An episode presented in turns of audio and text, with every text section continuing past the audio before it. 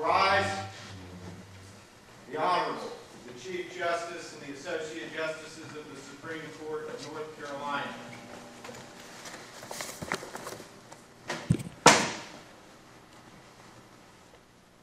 Oh yes, oh yes, oh yes. The Supreme Court of North Carolina has resumed sitting for the dispatch of business. God save the state and this honorable court.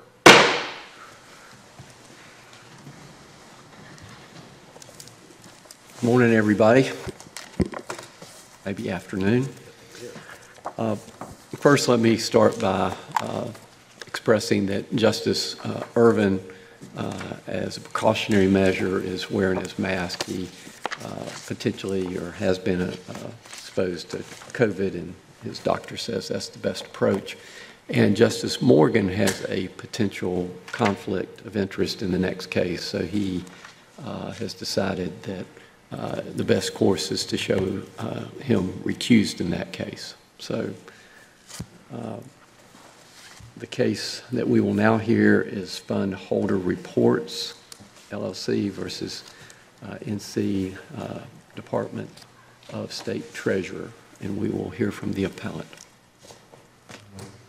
And as I did before, I'll point out the lectern, rostrum, whatever, is adjustable, so it'll go up and down if anybody is uncomfortable with the height. Well, thank you, Your Honor. May it please the court. My name is Dan Gibson. I represent petitioner fund holder reports in this case. I'd like to reserve five minutes of my time for rebuttal.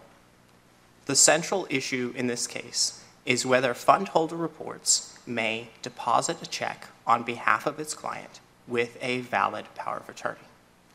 The issue that we're dealing with is a statute, Chapter 116B 78, subsection D, that prevents a property finder, and we all agree fund holder reports is a property finder, from negotiating the check made payable to the owner. So essentially, the question is whether a deposit is ever a negotiation or is always a negotiation for the purposes of this statute. It's our argument that a deposit may be a negotiation, but a deposit is not necessarily always a negotiation. Uh, Do, it- does this case hinge on whether we accept your argument, the argument that you just outlined? I think for the purposes of interpreting this statute and the word negotiation, yes, it does. All right, so, so basically, your position rises or falls with whether we conclude that a negotiation always includes a deposit? That is one aspect. We are also arguing in the alternative Okay. that the law of agency, regardless of whether or not a negotiation is always a deposit, allows fund holder reports to act on behalf of its All right, client. So those, you really have two arguments then? That's correct, Your Okay, Honor. thank you. Um, For the purposes of, of this argument, I'm, I'm trying to limit my argument to the statutory text. So essentially, what's happened in this case is my client fund holder reports is a property finder. That means they go out and find large sums of money that have escheated to the state and are being held in the treasurer's escheat fund. When they find that amount of money and they believe they have found the person that that money is entitled to, they contact that person and they say, We found X number of dollars. We would like to act as your agent to collect that money from the treasurer and ultimately get it to you. Now, they charge a fee for that service. Um, I think fairly obviously, they're, they're not in the charity business, they're in the, the business of uh, making a profit here. Um, and as part of their agreement with the client, they have made it their habit to get a power of attorney from the client to act on behalf of their client. Uh, that makes a lot of this process uh, more streamlined, a lot of it more simple. So, for example, under that power of attorney, they make an application directly to the treasurer for their client rather than the client themselves making the application. Now, my client did this for several years without there being any sort of issue. Um, and eventually, the treasurer came along and said, Hold on, we see that you are depositing checks into your client's trust account and then dispersing those checks um, to your client and also to yourself for the property finder's fee. We don't believe you can deposit those checks um, on behalf of your client in trust for your client. So we asked for a declaratory ruling from the treasurer. We said, uh, tell us under what circumstances, if any, we can deposit a check with a valid power of attorney. Tell us whether or not you can issue a separate check to our client and to us for our finder's fee, because the finder's fee is statutorily defined. And third, tell us whether or not we can receive cash property. And those questions flow directly from the statute and flow from the reasons why you should rule on fundholders' behalf. Wh- wh- When you submitted the question about cash property, did you understand that to mean actual currency, or did you understand it to include checks, as your colleagues say it really consists of? I, I think within the purposes of the statute and the statute's language, and, and I'll, I'll freely admit, Your Honor, I don't think the statute is exactly a model of clarity. Um, the statute says that um, any person who enters into an agreement covered by this section with an owner shall be allowed to receive cash property, but not tangible property or securities on behalf of the owner, but shall not be authorized to nego- negotiate the check made payable to the owner. So cash property is, is something of an odd term. I haven't found a statute or a case that defines cash property. I think it certainly includes physical money, but I think the treasurer's argument that it also includes checks does flow logically from the you- statute. At the time, at the time the request for declaratory ruling was submitted, did you have the understanding you have just expressed to me? I'm not sure that makes any difference, but I mean, it helps enlighten me as to understanding what the issue before the uh, treasurer and the trial court was. The reason why we were asking that question is because we think the, there is something of a conflict or contradiction within the statute when it says you can receive cash property but not negotiate the check. And we were asking for how the treasurer explains that contradiction. And that contradiction is the first reason why I think you should rule on behalf of fund holder reports here. So if we have a statute that says my client can receive cash property, it's our submission that receive cash property at minimum includes receiving actual cash, dollar bills.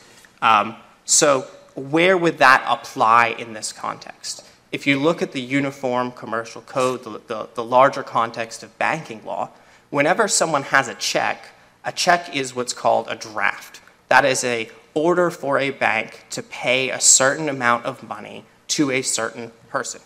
So if I have a check from uh, Ryan Park to myself for $1,500 from First Citizens Bank, I can take that check to First Citizens Bank and say, I am in physical possession of this check, and the check says it's payable to me. I am making a demand for payment on you. I want you to exchange this check for the amount of money that it says. The UCC specifically contemplates that. That's section 25-3-501. And this court has held that a presentment is not a deposit, it's not a negotiation. It is a separate action. Now, is there, is there any question that in this case, your client deposits money into the client specific trust account? Uh, in the past, that's been our practice. The purpose for the declaratory ruling here is to find out how we can practice in a way that conforms to North Carolina's law. Right. So really, this is a uh, prospective, a forward-looking question. So the, the issue here is, let's say my client gets a check for $30,000 from the treasurer, and there are $30,000 checks in the record here. Right. And they take that check down to the issuing bank.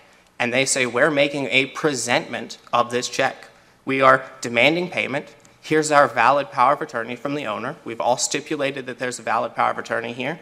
We are, as the agent of the owner, entitled to payment on this check. So here's the check, give us $30,000 in cash. We have just, within the terms of the statute, received cash property. Now, Now, the next step in your process, at least as I understood it, was that you did what your client would expect, which is that you wrote, you in some way conveyed the amount of the finder's fee to your own pocket and the remainder to the pocket of the client. Uh, Do you, your colleagues argue that there's certainly a negotiation at the second stage of this process. Do you dispute that? At the second stage, um, I think the best practice for my client, um, and this is not the, the historical practice, and, and to be clear, when I'm talking about my client going to the, the bank and making a presentment of the check, that's not historically been their practice. And really, I think we Right, should and be I- avoiding and- that, and on walking hand, I around. don't think your colleagues would say if they sent you the check and you then immediately turned around and handed the check in, in in its, in the, in its entire amount, the whole check to the client, I don't think, sounds like they don't have a problem with that. Th- They don't have a problem with that. I'm curious whether or not they'd have a problem with us making a presentment of the check to a bank, uh, given that our law is pretty clear that a presentment isn't a deposit or a negotiation. It's just a demand for payment. It's, it's what checks are made to do. Uh, A check is made to eventually come into the form of money. It is a symbol that says, I have X amount of dollars in my account, and I am giving you possession and ownership of the X amount of dollars the check is made out to. But, but under your old practice, as at least as it's described in the record, at the stage in which your client transferred the funds obtained from the escheat fund less a fee to your client, your client's client, I guess, and then retained the other portion, is there a negotiation at that stage? I think at that point, there most certainly is a negotiation. Um, And uh, one of the things I was expecting the treasurer to say here in their declaratory ruling is, okay, fine, you can put it in a trust account, but you've got to do what most people with trust accounts do. You make a distribution statement to the client, you have the client sign off on it, it says, you know, X amount of dollars goes to the client, Y amount of dollars goes to us, we're all agreeing to that. And I think if the client agrees to that and says, yes, this is your finder's fee, then I don't think it's a negotiation at that point because by signing the distribution statement, the client has then said, this money is now your money. That's, that's my own practice with my own firm's trust account when I receive settlement checks. Before I di- disperse settlement checks, I have my client come in, I say, we got $20,000 on your case, I have a 10% contingency, I'm going to take two, you're going to get 18. If that's okay with you, let's all sign off on this and we'll make the disbursements as we all agree to make the disbursements. I don't think that's a negotiation because the person who owns the fund has agreed to it. If, I suppose if there is a negotiation, it's the owner of the fund then negotiating it to my client. Um, because the, the, the point of negotiation, and this is the second reason why I think you should agree with my client, uh, a negotiation is a transfer of possession in the check that then makes the person the holder. And the holder is the person who's entitled to payment on the check. So again, using my Ryan Park example, and I'm using Ryan because he's a nice guy and I know he doesn't mind. Um, if Ryan writes a check to me for $1,000 um, and gives me the check, then I am the holder of the check. I have possession of it and I am legally entitled to payment on the check. And Counselor, I'd like uh, um, uh, some clarification. Um, You're saying that negotiation is at the point of issuance, or I- I'm a little confused about your argument? uh, Because the statute clearly says that negotiation, I need, need my glasses, a negotiation mean, uh, means a transfer of possession, and then um, other than the issuer uh, to a person. So help me understand, because you're using an example where there's actually the issuance of a check, and based on my reading of the statute, that's not negotiation, it's the next step down the line. Can you help, uh, help me uh, understand? what Apologies if? I was unclear on that. The original issuance of the check isn't the negotiation. Okay. But the holder of the check, so if I'm the person who the check is made payable to, I can then create other holders Or a holder in due course. or a holder in due course, and that is the negotiation process. So I'm transferring possession of the check, and I'm also transferring legal entitlement to the payment of the check. So I can flip my check over if it says payable to Art Daniel Gibson, and I can write out uh, endorsed to Marion White, and I can sign it, and at that point, I have negotiated the check. Well, I'd also have to give her possession of the check under the statute. At that point, I have negotiated the check. Um, and there are certainly circumstances where depositing a check is a negotiation of the check.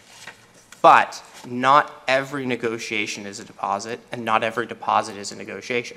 The example I just used, where I write on the back of the check, now this check is payable to Marion White. That's not a deposit, but it is negotiation. Uh, a deposit isn't necessarily a negotiation in the same way. And there's a few places in the UCC that, at the very least, suggest that. I think the most important in the UCC is when it talks about the bank generally being the collecting agent for the depositor. Our courts and the UCC have made it abundantly clear when I deposit a check in a bank, that check doesn't become the bank's property. The money that that check represents is my property. Um, the example I think of here is It's a Wonderful Life. George Bailey loses his client's check. He's not upset because he's lost his money. He's upset because he's lost his customer's money.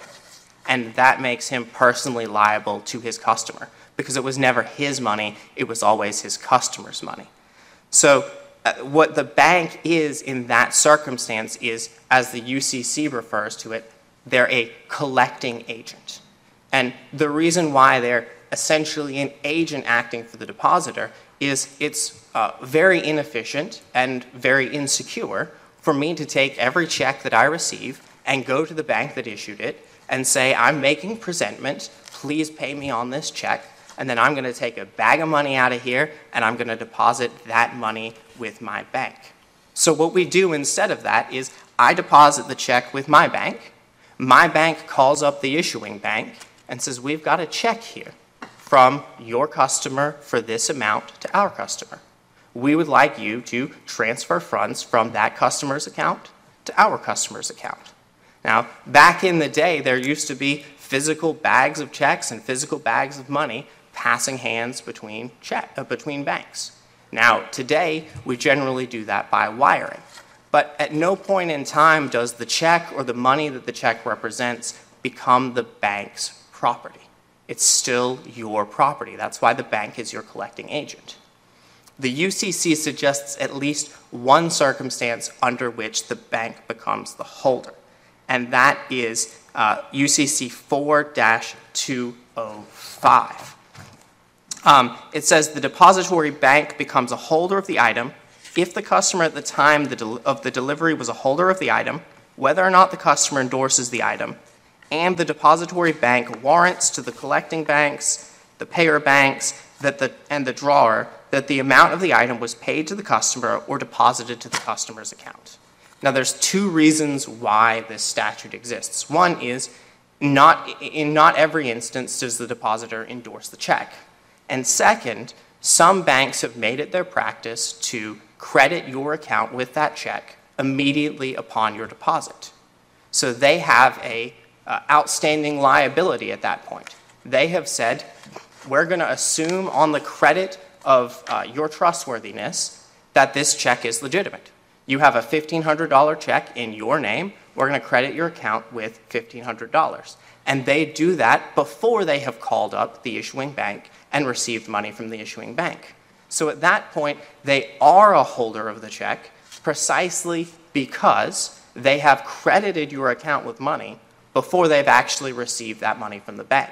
Now, that's not every bank's practice. Um, some banks specifically require you to endorse a check as part of the deposit process. But the UCC is also clear about that, that an endorsement is not always a negotiation. It says that in the comment to section 3 204, that not every endorsement is a negotiation. In some instances, uh, an endorsement is essentially just uh, identifying receipt of payment of funds. So if we go back to the presentment issue, when I present that check to the bank, the bank may very well say, well, we want you to sign the back of the check. You're not signing the back of the check because you're making the bank the holder in the presentment. You're signing the back of the check so the bank has evidence that you've received the funds that the check represents. So you can't later on go back to the bank and say, well, I never got my $30,000. The bank then has a receipt that they paid you the $30,000 that the check represents. So not every negotiation is a deposit, not every endorsement is a negotiation. Um, And I would also add that not every check is always negotiable. Well, well, Counselor, I do need to ask one more question, if I may. Um, You, you, you make it sound like these checks somehow, if they're signed, they're receipts from the bank or, or from me. If I take this check to the bank and I endorse it on the back, and that somehow acts as some kind of receipt, um, especially if uh, I'm, I'm only getting a provisional credit and I can't even draw against it. How, how is that? I- I've not, do you have any um, basis for that in the law, uh, that it would be a receipt? Yes, Your Honor. I think the, the clearest basis, basis for that is the official comment to 3-204 in the UCC. It talks a lot about um, endorsement and what endorsement may or may not mean. There it says, in some cases, it may not be clear whether a signature was meant to be that of an endorser, a party to the instrument in some other capacity, such as a drawer, maker, or acceptor, or a person who was not signing as a party. Suppose a depository bank gives cash for a check properly endorsed by the payee. The bank requires the payee's employee to sign the back of the check as evidence that the employee received the cash. If the signature consists only of the employee, it is not reasonable to assume that it was meant to be an endorsement.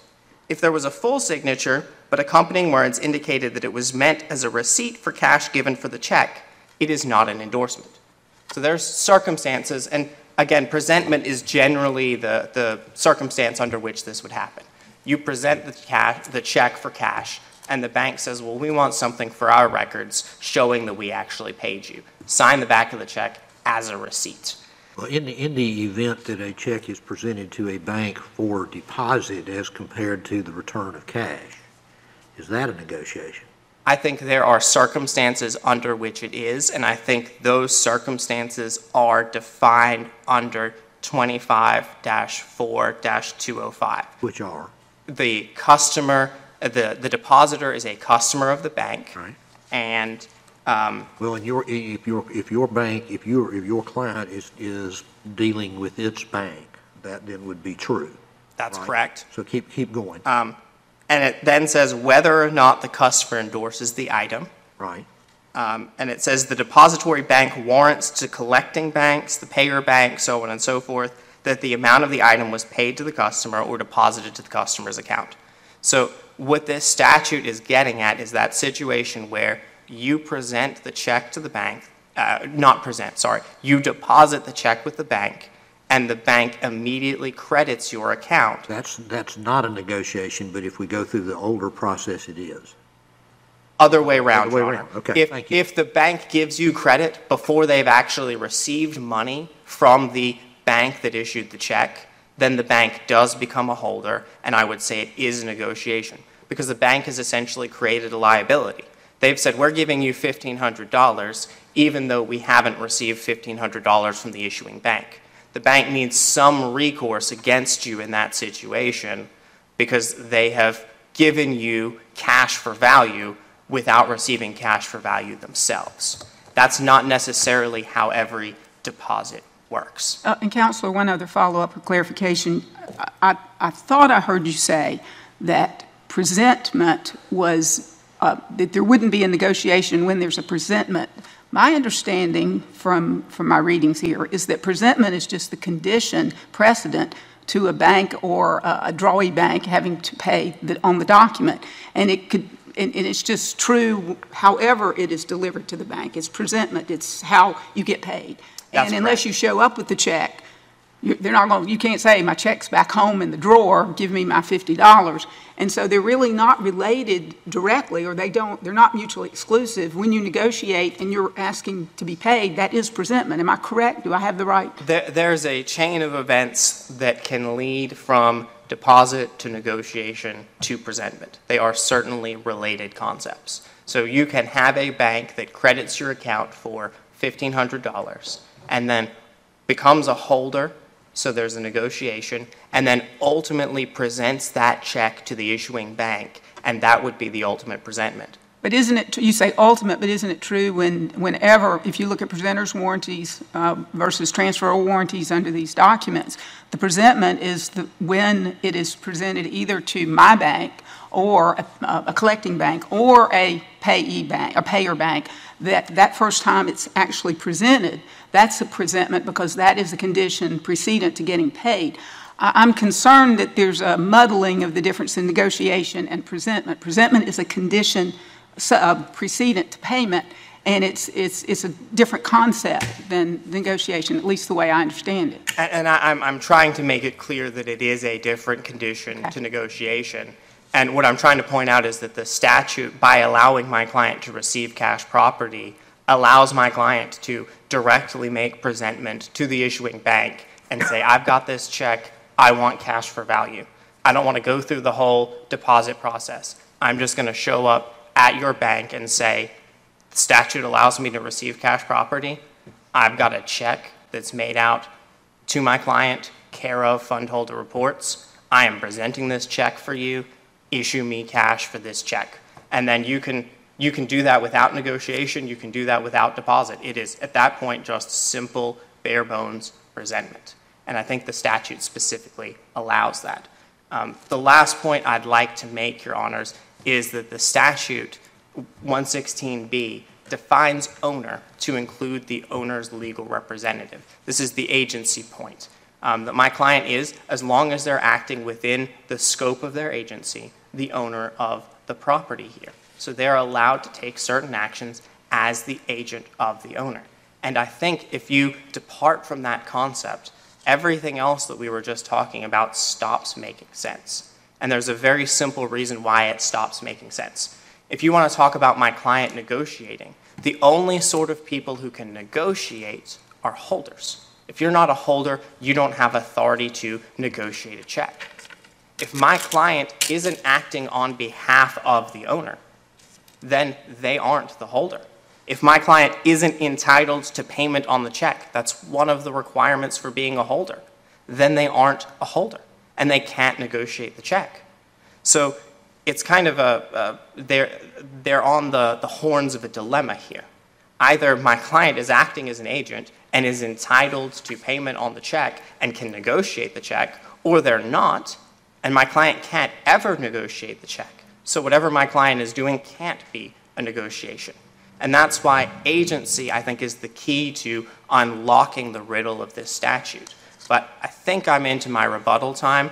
I would just say the statutory language here by saying my client is allowed to receive cash property, by saying that uh, the word negotiate rather than, than deposit, and by defining fund holder reports as the owner, because they're the owner's legal representative. Those are three independent reasons why you should rule in my client's favor. Thank you, Your Honors. Thank you, counsel. We'll hear from the appellee.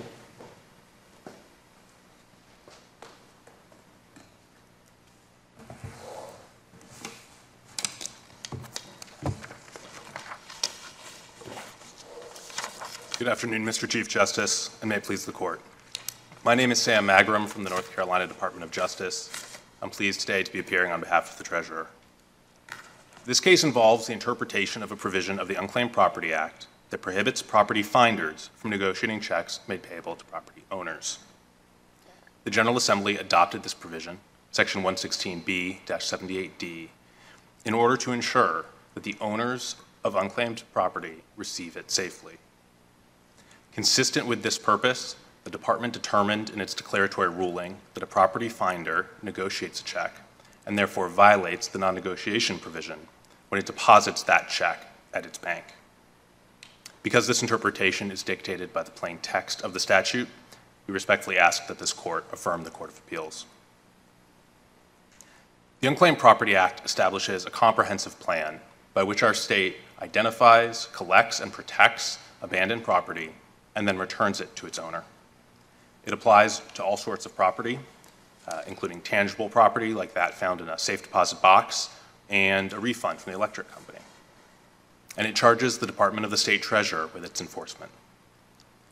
The department takes this responsibility very seriously and it works assiduously to return property to its rightful owner. Section 78 regulates property finders, that is, companies that contact the owners of abandoned property and then for a fee help them to collect it. In adopting this section, the General Assembly sought to protect property owners' interests. And the section does this in a number of ways. Uh, For example, it mandates certain disclosures in property finder agreements so that owners are fully informed about the nature of their property and the fact that it's being held by the state before they enter into a a property finder agreement. It also caps the fees that property finders can charge for their services.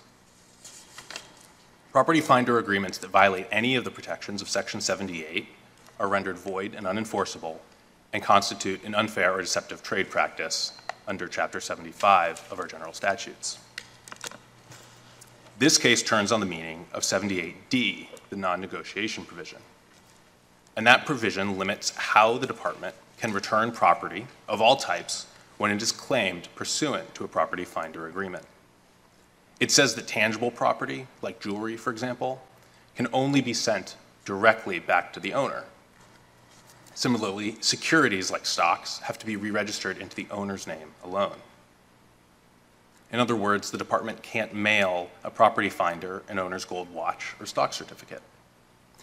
Similarly, when the department is sending cash, which it does in the form of checks, the property finder shall be allowed to receive cash property, but shall not be authorized to negotiate the check made payable to the owner, unquote. And this makes sense, just as the General Assembly didn't want a property finder to possess an owner's gold watch, it didn't want a property finder to actually possess an owner's funds. What the provision prohibits by its plain text is the property finder negotiating the check. This is the key part uh, of this case. In fact, this case boils down to one question. Does a property finder negotiate a check when it deposits it at its bank? And the answer is yes. So first, I would like to walk the court through why the department's declaratory ruling was correct on the plain text of the statute. At least under the declaratory ruling, in the event that Mr. Gibson's client was mailed the check and then promptly either hand-delivered the check to its client or remailed the check to its client, the department doesn't have any problem with that. That's correct, Your Honor. Uh, That is exactly what a fund holder could do in compliance with 78D, and in fact, it's what other property finders who operate in the state in compliance with the law do today. Um, And, and so that's, you know, not a negotiation uh, under the, under the definition of negotiation. Uh, The, the plain text of the statute provides that property finders can't negotiate a check, and negotiation is a term of art. It has a specific and well-understood meaning in banking and finance. And under that really uncontroversial definition, a negotiation takes place when two things happen. First, there's an endorsement, which basically means that the check is signed. And second, there's a transfer of possession. A property finder does both of these things when it takes an owner's check to the bank, signs the back, and hands it over to the teller. This is a negotiation. What, what, what response do you make to Mr. Gibson's discussion with me, and I am not a negotiable instruments expert, so, you know, go slowly. Um, He says in effect that there are occasions that it depends upon when credit is given to, uh, the person in question as to whether depositing a check makes a, works a negotiation. Wh- What's your response? And his argument is in essence, well, it can't mean what you say it means because there's, sometimes you have a negotiation and sometimes you're not, depending on what the form of the transaction is. Uh, yeah, Absolutely, Your Honor. So first of all, I would point out that the UCC definition of negotiation, which uh, Fundholder itself cited in its opening brief, doesn't say anything about presentment or about credit. It, it talks about an endorsement and a transfer of possession. Uh, But his, his argument, I think, is takes the definition and then, at least as I understood what he was saying, says on some instances you can have a presentment without a negotiation and you can occasionally have a, a deposit without a negotiation. Respectfully to my friend on the other side, Your Honor, presentment is, is not a term that's con- contained in the Unclaimed Property Act, and it's also not in the, it's not referred to in the, in the definition of negotiation. Um, What presentment, my understanding is that what presentment really means is, and it most happens, most often happens between banks, is that the bank where the check was ultimately deposited goes back to the issuing bank, and that's when they, when they settle between the two of them. Um, That is not uh, what happens when a property finder uh, goes to its own bank where the check was not drawn and deposits it into account, into Well, an it it might or it might not be, depending upon what banks we're talking about. Uh, th- That's correct, Your Honor. I- uh, Under the specific uh, instance of this case, those banks are different.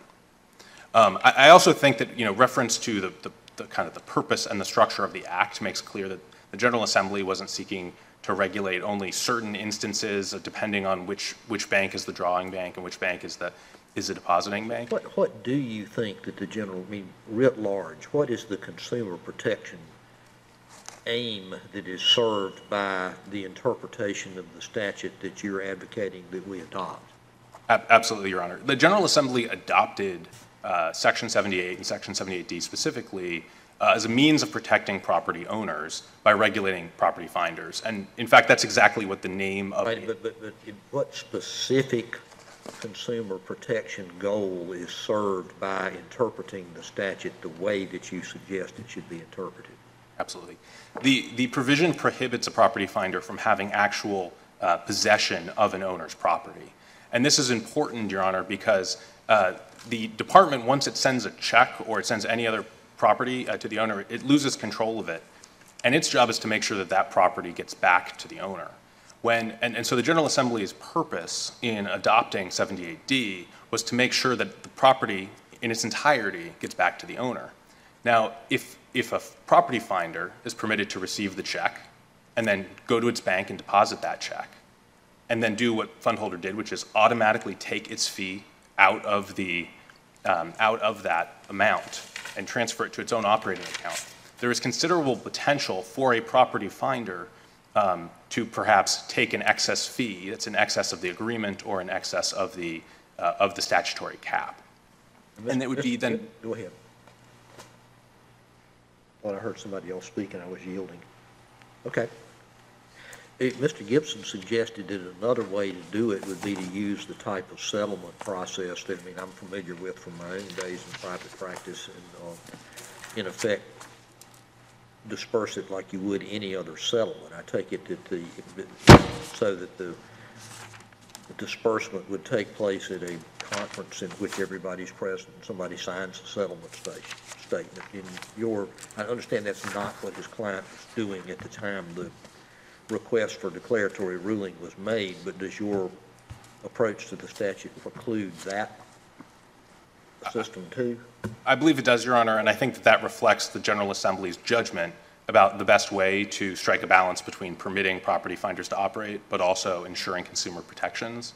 Uh, Certainly, one could imagine a statutory scheme in which Mr. uh, Gibson's uh, scenario of, you know, akin to a lawyer would, would be operative, but that's not, that's not the statute. I was going to say, I don't think we're called upon to imagine the statutory scheme. I think that's for the General Assembly. I think we have to look at what we've got now, right? Absolutely, Your Honor. And I, and I would just point back to the, the definition of negotiation, which, which includes two things, which requires two things for a negotiation to happen. It requires that there be an endorsement of the check, and then that there be, um, that there be a transfer of possession. I, I would, let's, let's, let's talk about that for just a minute, because uh, the theory with trust accounts uh, is that um,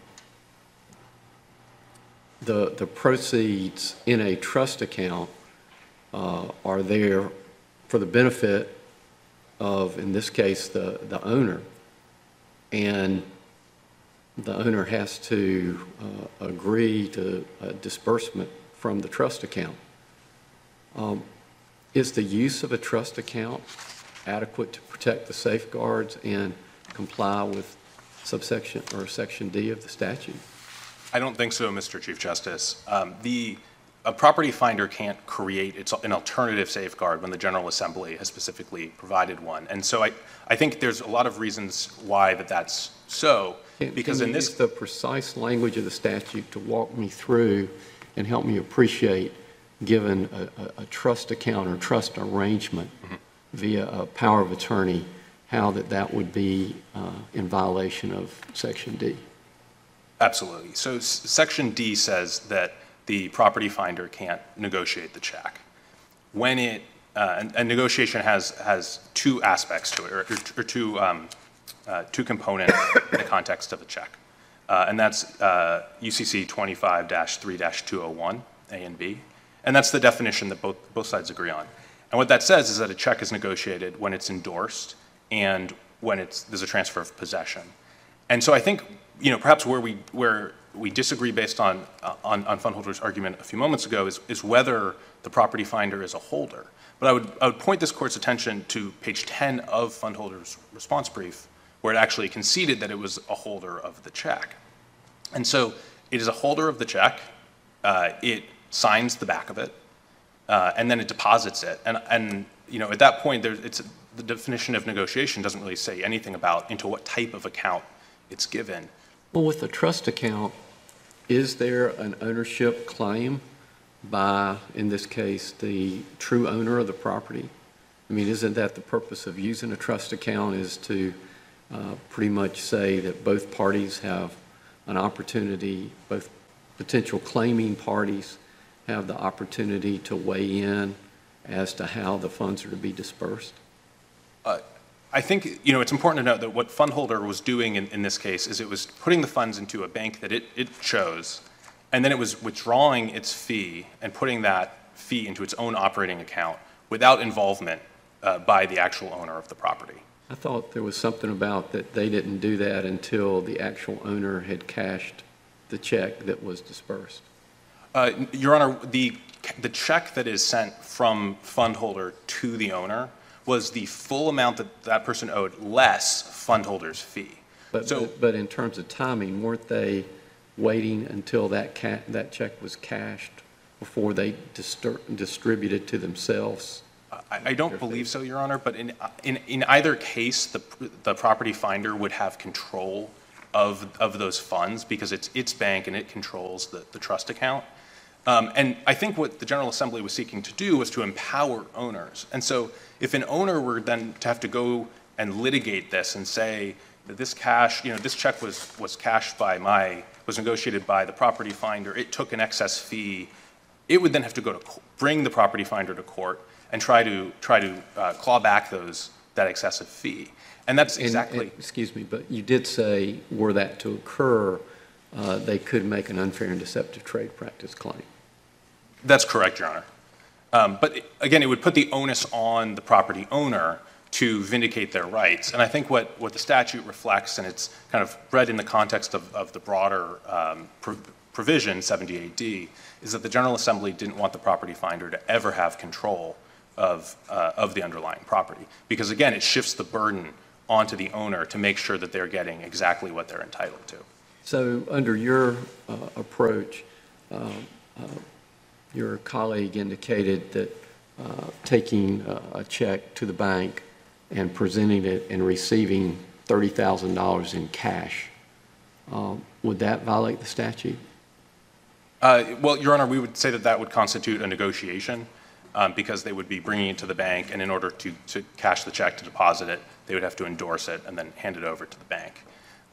Well, they're not depositing the check, they're uh, uh, simply getting the proceeds that the check represent, represent in, in cash. I see. Uh, Yeah, if they were to receive it in currency, uh, it would still be a negotiation, and uh, because it doesn't matter where the, where the funds ultimately end up. What matters, again, is that there is that endorsement and that, that change of possession. Uh, So so you, you don't agree with the presentment theory? That's correct, Your Honor. Um, And and presentment, again, is, is- there's nothing in the statute that refers to it, and in fact, the UCC definition of negotiation, which, you know, both sides agree is the the most constructive definition, um, doesn't say anything about it either. What what it says is, again, uh, that that there's an endorsement and a change in possession. So you, you read, to receive cash property, uh, and then shall not be authorized to negotiate the check.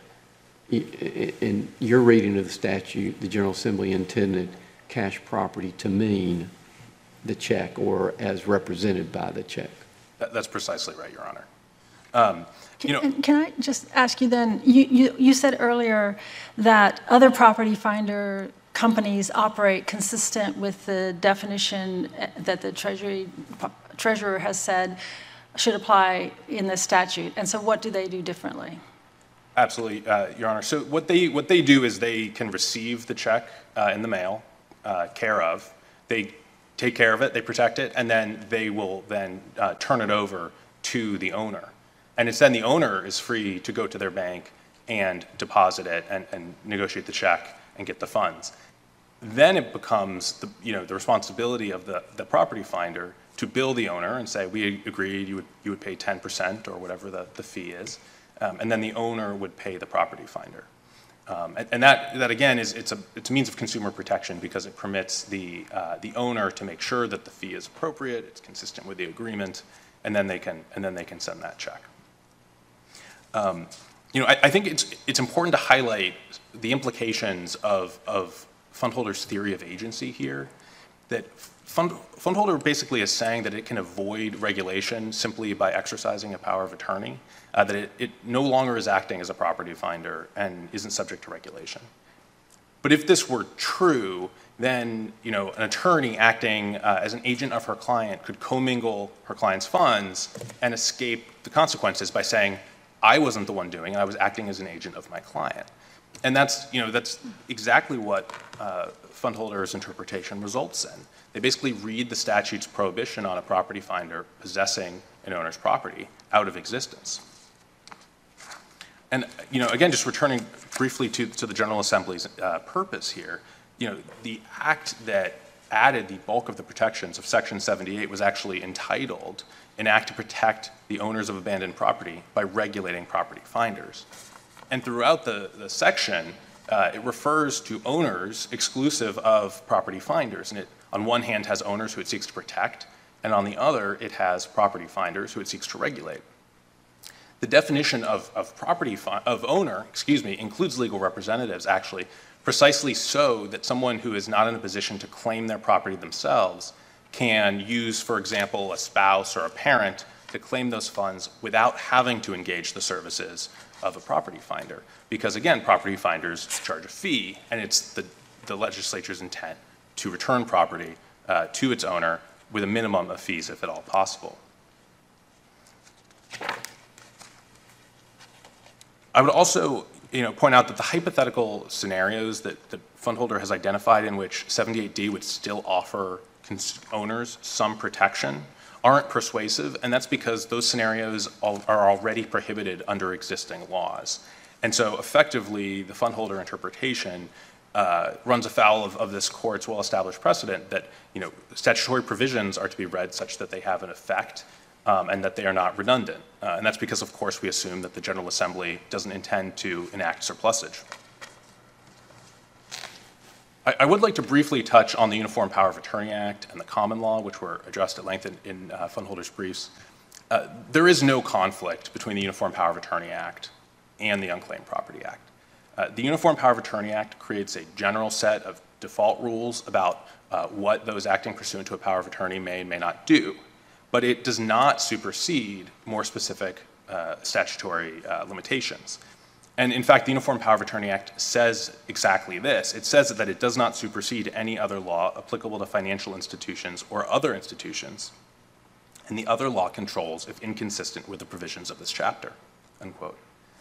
A property finder is certainly an other entity, and 78D is inconsistent with the Uniform Power of Attorney Act with regard to the not to uh, the negotiation of checks. Even if the Uniform Power of Attorney Act didn't have this specific provision, the Unclaimed Property Act would still govern. Um, and that's because, as this court explained in Lumbee River, the specially treated situation is regarded as an exception to the general provision. So, in other words, the specific law governs over the general. And the same principle applies uh, to common law and explains why the common law does not present an obstacle to the department's interpretation. The General Assembly has the undisputed authority to abrogate common law by enacting a statute that is at odds with it. And that's exactly what it has done in enacting the Unclaimed Property Act and Section 78D, which says that property finders can't negotiate checks. So I, I want to be sure I understand. In your interpretation, uh, every time uh, a deposit is made, whether it's to uh, the actual account of a property finder or to a trust account, uh, every time there's a deposit, that's a negotiation. That's absolutely correct, Your Honor. And that's based on what definition of negotiation? 3201? Uh, Exactly, Your Honor, which is on page two of the, of the state's appendix, of the department's appendix, excuse me. And a transfer of possession.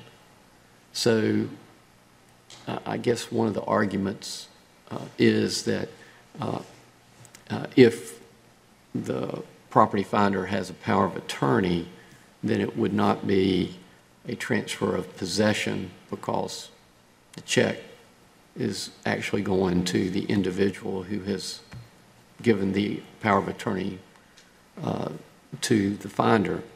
Uh, And your argument with regard to that is, uh, but uh, the power of attorney statute uh, would not be applicable to uh, 116B 78D.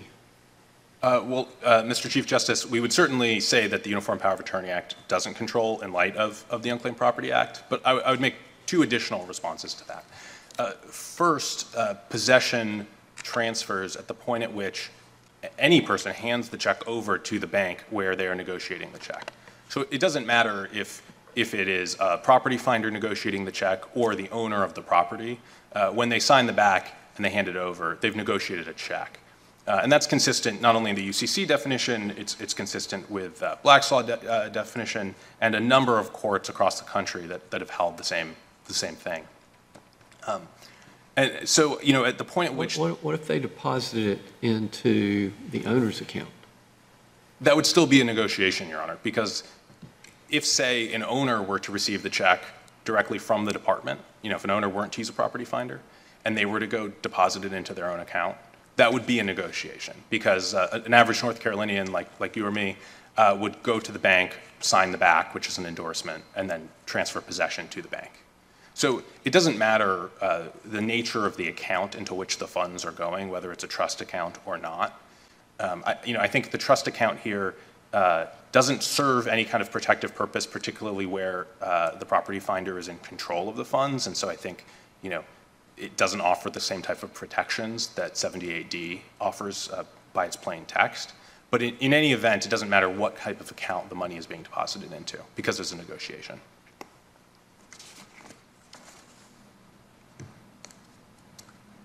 So the third point I would like to make is that even if this court were to have any doubt about the correct meaning of the non-negotiation provision, it ought to defer to the, to the department's interpretation because that department, because the department's interpretation is reasonable.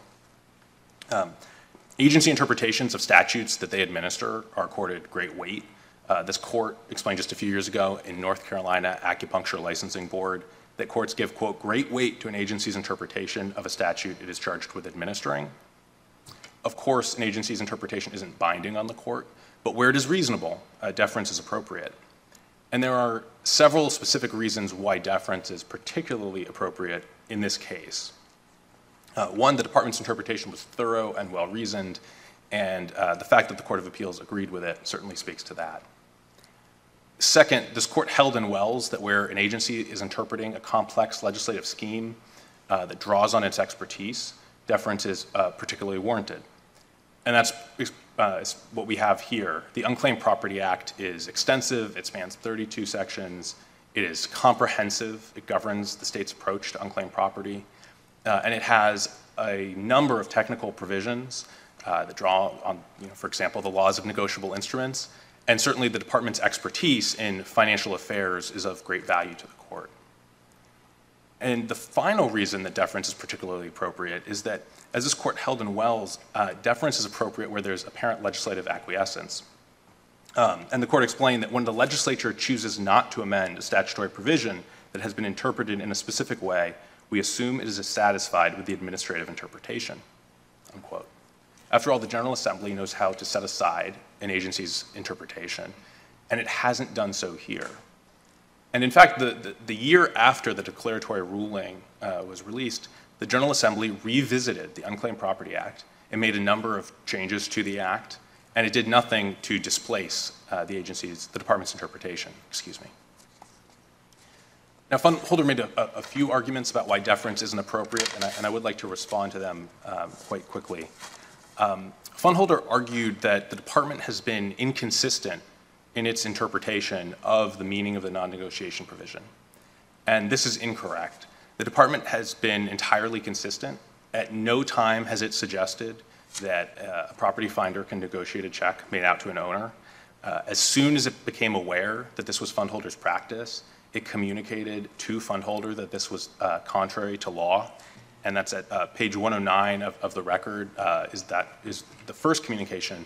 There were a number of subsequent communications in which it affirmed that interpretation, and it's the position that it maintained uh, at the, at the Court of Appeals and stands by today. Fundholder also argued that the department isn't entitled to deference because it doesn't administer uh, the uh, Uniform Power of Attorney Act. But this case is about the interpretation of the Unclaimed Property Act, which the department certainly interprets. So for all of those reasons, uh, we would suggest that if the court were to have any doubt about the meaning of the technical terms, negotiation, or, or any other terms, the deference would be appropriate in this case. Section 116B-78D prohibits property finders from negotiating checks made payable to property owners. A property finder negotiates a check when it endorses it and when it transfers possession of it to the bank. And this is exactly what the department's declaratory ruling said. I'm, of course, happy to answer any further questions the court might have. Absent any, we would respectfully ask this court to affirm the Court of Appeals. Thank you, counsel. Rebuttal?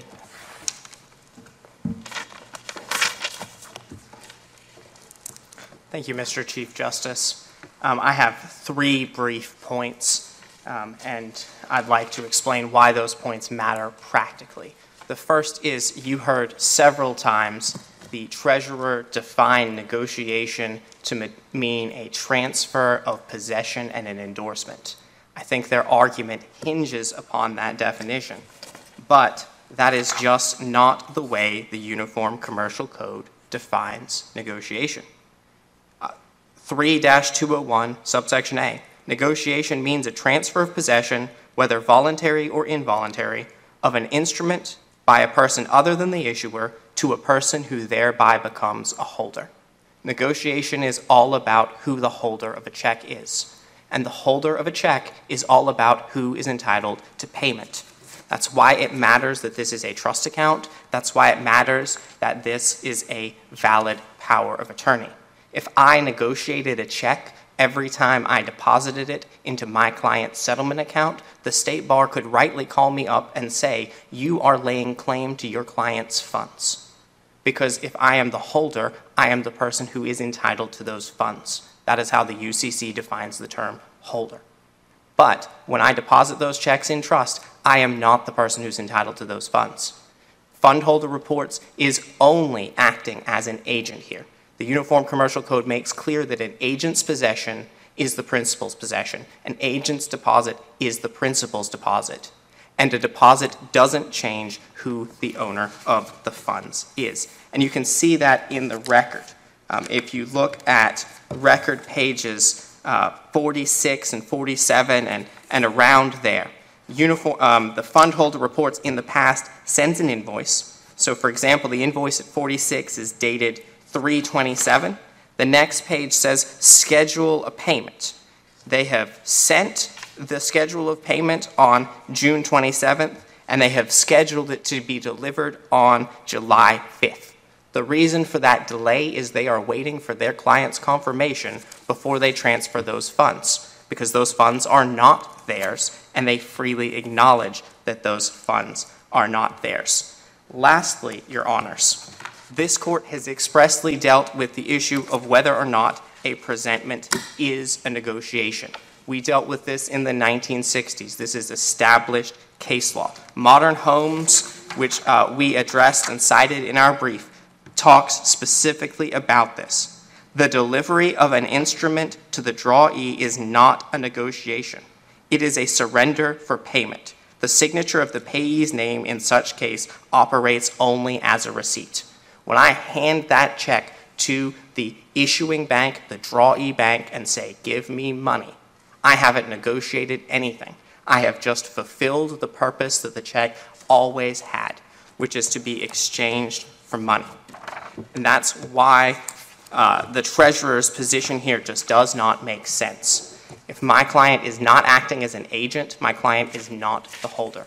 If my client is acting as an agent, my client is the holder, and their acts are legitimate. And that's why you should rule in my client's favor. Thank you. Thank you, counsel. Clerk? Rise.